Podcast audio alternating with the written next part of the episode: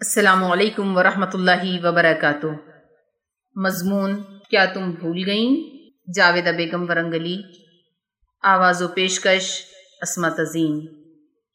آپ کا کہنا ہے کہ آپ نصف انسانیت ہیں۔ بھلا اس سے کون انکار کر سکتا ہے؟ یہ ایک حقیقت ہے۔ یہ بات بھی تسلیم کہ آپ کے وجود سے دنیا کی رنگینیاں قائم ہیں۔ یہ بازاروں کی رونقیں آنکھوں کے سامنے نظر آنے والی حقیقت ہے، ان بازاروں میں رنگ برنگی تتلیوں کی طرح آپ ہی آپ پھرتی نظر آتی ہیں اور اپنے وجود کا احساس دلاتی رہتی ہیں۔ اگر آپ یہ کہنا چاہتی ہیں کہ دنیا کی تعمیر و ترقی میں آپ برابر کی شریک ہیں، تو یہ بات قابل قبول نہیں ہے۔ ماضی کی بات نہیں ہے، حال کی بات کیجیے۔ اس حال کی بات جس میں آپ سانس لے رہی ہیں اور اس بات پر آپ نازہ ہیں کہ ہر قید و بند سے جانور آزاد ہوتا ہے۔ انسان چند اخلاقی قیود کا پابند ہوتا ہے، کیونکہ انسانی فطرت بے لگام آزادی کو پسند نہیں کرتی۔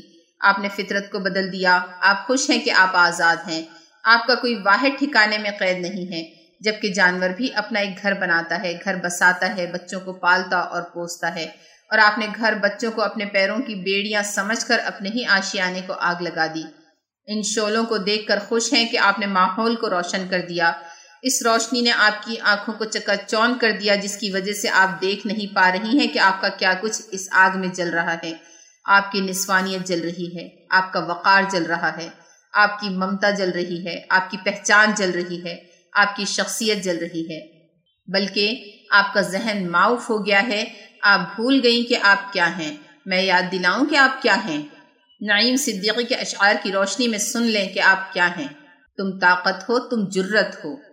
تم ایک پرجوش جسارت ہو، تم ایک باروب شجاعت ہو، تم ایک رنگین قیامت ہو، تم عزت، عفت، عصمت ہو، تم عظمت، شوکت، رفعت ہو، تم رحمت راحت شفقت ہو، تم نصف انسانیت ہو۔ مستقبل کو ان فتنوں سے عورت ہی بچانے والی ہے، قوموں کے مٹانے والی ہے، قوموں کے بچانے والی ہے۔ جس نقشے پر بھی یہ چاہے، نسلوں کو اٹھانے والی ہے۔ تاریخ اس بات کی گواہ ہے کہ عورت اپنی پہچان رکھتی ہے اور وہ قوت فیصلہ، قوت تمیز بھی رکھتی ہے۔ باطل کے اندھیرے میں حق کی روشنی کو پہچان لیتی ہے اور اس بات کو سمجھتی ہے کہ حق کو پہچان لینا ہی کافی نہیں، بلکہ اس حق کو اپنانا اور حق پر جم جانا حق کے تقاضے ہوتے ہیں۔ وہ حق کو اپناتی ہے، یہ جانتے ہوئے بھی کہ اس کا شوہر فرعون وقت جو مال و دولت و اقتدار کے نشے میں چور، اہل ایمان کو اپنے ظلم کا نشانہ بناتا ہے۔ وہ یہ ہرگز برداشت نہیں کرے گا کہ خود اس کی بیوی ایمان لائے۔ ایک عورت بی بی آسیہ اپنے طور پر یہ فیصلہ کرتی ہے کہ ایمان کے لیے ظلم و ستم برداشت کرنا اور اپنی جان قربان کرنا کوئی بڑی قربانی نہیں ہے۔ ایمان تو وہ دولت بے بہا ہے جس کا مقابلہ کسی دوسری چیز سے نہیں کیا جا سکتا۔ بی بی آسیہ بڑی ہمت سے اپنے فیصلے پر ڈٹی رہیں ظلم و ستم کا نشانہ بنتی رہیں آخر اپنی جان جان حق پر قربان کر دی۔ تم ہمت ہو، تم قوت ہو۔ عورت نرم و نازک وجود مگر اپنے اندر ہمت و قوت کا خزانہ رکھتی ہے۔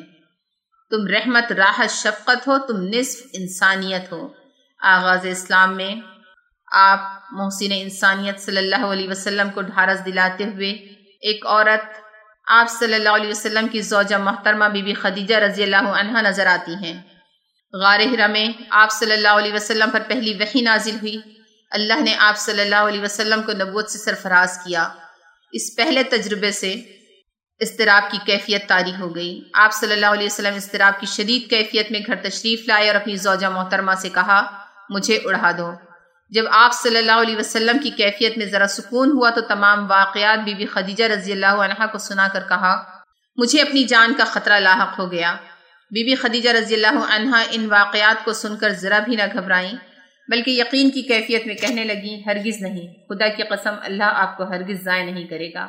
آپ عزیزوں اور رشتہ داروں کا حق ادا کرتے ہیں۔ ان کے ساتھ صلہ رحمی کا سلوک کرتے ہیں۔ ناتواں اور بے قصوں اور بیواؤں کی مدد کرتے ہیں۔ حق کے کاموں میں خود آگے بڑھ کر تعاون کرتے ہیں۔ آپ امانت دار ہیں اور صادق القول ہیں۔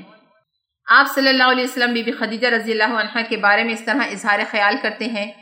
کہ جب میں اہل مکہ کے بے دردانہ بے رحمانہ سلوک سے رنجیدہ خاطر گھر آتا تو خدیجہ رضی اللہ عنہ اس طرح میری تسلی و تشفی کرتی کہ میرے دل کا بوجھ ہلکا ہو جاتا، میرے دل کو تسکین ہو جاتی تھی۔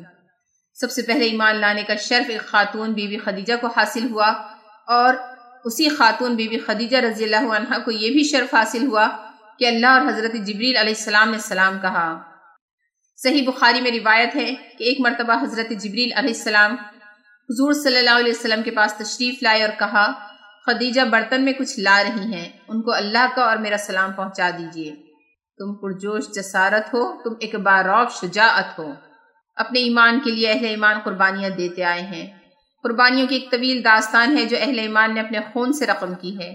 اسلام کے لیے جب بھی اپنی جان قربان کرنے والوں کا نام آئے گا تو سب سے پہلے خاتون بی بی سمیہ بن تخبات رضی اللہ عنہ کا ذکر آئے گا۔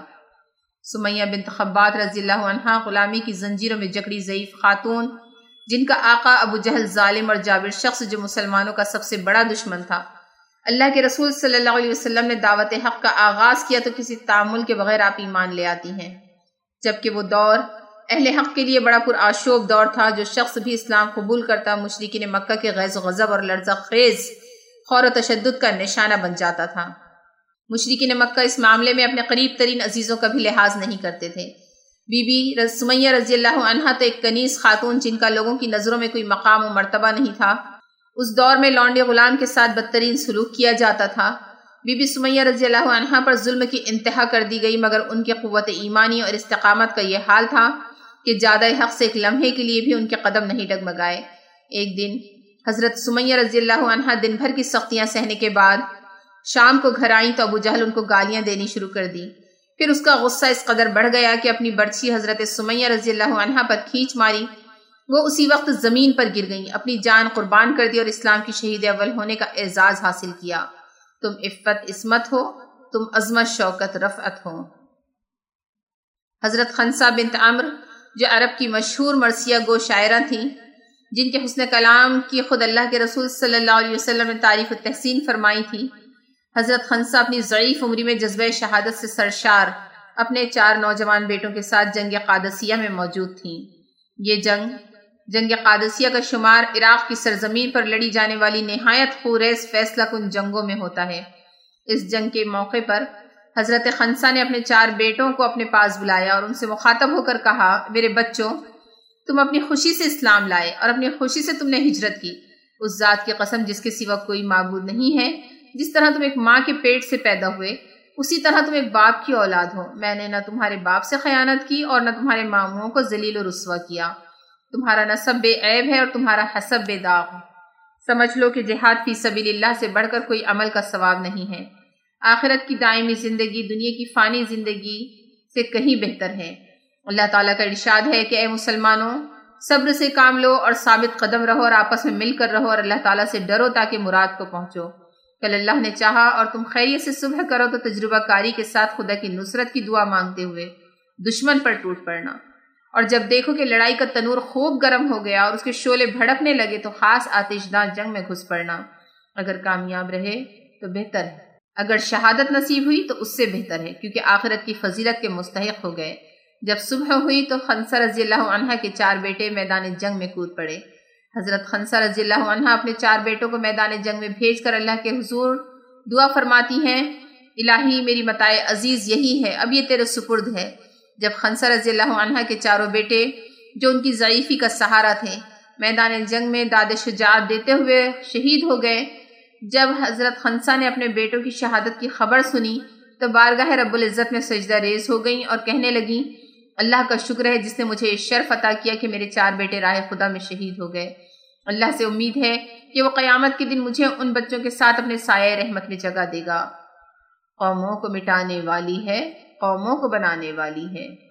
ایک عورت جو مشہور افغان حکمراں احمد شاہ عبدالی کی والدہ کو خبر ملی کہ احمد شاہ عبدالی مرہٹوں کے خوف سے پشاور میں قلعہ تعمیر کرنا چاہ رہے ہیں، تو وہ فوراً احمد شاہ عبدالی کو دربار سے بلا بھیجتی ہیں اور پروقار انداز میں کہتی ہیں، کاش میں تجھ جیسے بیٹے کو جنم نہ ہی دیتی۔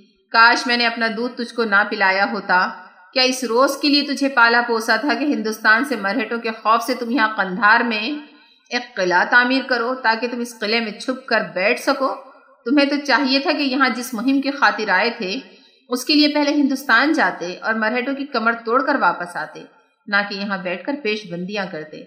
اسی کا نتیجہ تھا کہ احمد شاہ عبدالی اپنے لشکر کے ساتھ ہندوستان آئے اور آ کر مرہٹوں کو شکست فاش دی، جس نقشے پر بھی یہ چاہے نسلوں کو اٹھانے والی ہے۔ ایک غریب بیوہ خاتون جس کا اکلوتا بیٹا اس کی بیوگی کا واحد سہارا، جب دین و دنیا، جب دین و دولت سے مالا مال ہو کر برسوں بعد وطن واپس ہوتا ہے تو وہ کہتی ہیں کہ بیٹے، میں نے تجھے یہ دنیا کے لیے کب بھیجا تھا؟ تمہارا یہ مال و دولت کے ساتھ واپس آنا نہایت افسوسناک ہے۔ کل تک تو مکہ سے ناداری اور غربت کی حالت میں گیا تھا۔ دو پرانی چادریں جو میں نے تجھے دی تھیں، اس کے سوا کچھ نہیں تھا۔ تیرا شوق میری آرزو تھی کہ تو علم و دین کی دولت سے مالا مال ہو کر واپس آئے۔ اب تم دنیا کی دولت سے مالا مال ہو کر آئے ہو کہ چچزاد بھائی تم پر رشک کریں۔ ماں کی نصیحت پر امام شافعی رحمۃ اللہ علیہ نے اپنا تمام مال راہ خدا میں خرچ کر دیا۔ آخر میں جب ایک باندی کو ہاتھ سے گرا ہوا کوزہ اٹھا کر دینے پر اس باندی کو پانچ دینار دینا چاہے، تو ماں نے پوچھا کہ بیٹا، کیا تمہارے پاس یہی پانچ دینار ہے بیٹے نے جواب دیا، اماں، اور دس دینار میں نے اس لیے رکھ لیے کہ بعد میں ضرورت پڑنے پر کام آئے۔ اس پر وہ کہنے لگی، بیٹا، تم پر تعجب ہے، اور بہت ہی افسوس ہے کہ تم کو ان دس دیناروں پر اس قدر بھروسہ ہے۔ جس ذات نے یہ دولت تجھے دی ہے، جو سب کچھ دیتا ہے، اس پر ذرا بھی بھروسہ نہیں ہے۔ فوراً سارے دینار نکال کر اس باندی کے حوالے کر دو۔ وہ ہماری نسبت ان کی زیادہ مستحق ہے۔ امام شافعی رحمۃ اللہ علیہ نے فوراً حکم کی تعمیل کی۔ اس پر ماں نے اللہ کا شکر ادا کیا اور کہنے لگی، بیٹے، ہم اسی حال میں گھر میں داخل ہو رہے ہیں، جس حال میں تم علم حاصل کرنے کے لیے گھر سے نکلے تھے۔ آج میرے گھر میں وہ روشنی ہوگی جو آج سے پہلے کبھی نہیں تھی۔ بیٹے، اللہ نے تم کو علم کا نور عطا کیا ہے۔ یہی اصلی روشنی ہے۔ میں نہیں چاہتی کہ یہ نور دنیا کی فنا ہونے والی آسائشوں اور راحتوں سے دھندلا ہو یا کم ہو جائے۔ بیٹے، تمہیں یاد ہوگا، جب تم علم دین حاصل کرنے کے لیے نکلے تھے، تو میں نے تمہارے لیے دعا کی تھی کہ اللہ تم کو علم کے آسمان کا سورج بنا دے، جس کی روشنی سے سارا عالم روشن ہو جائے۔ آج اللہ کے فضل سے تم کو یہ مقام حاصل ہو چکا۔ الحمدللہ، اب ایسا ہرگز نہ ہونا چاہیے کہ دنیاوی مال و دولت کے بادل اس سورج کی روشنی کے آگے اس کو مدھم یا ختم کر دے، جس کے نتیجے میں دنیا سنت کی روشنی سے فیضیاب نہ ہو سکے۔ گر رنج نہ ہو تو صاف کہوں، گر رنج نہ ہو تو صاف کہوں، یہ تم ہی تو تھیں، کیا بھول گئیں؟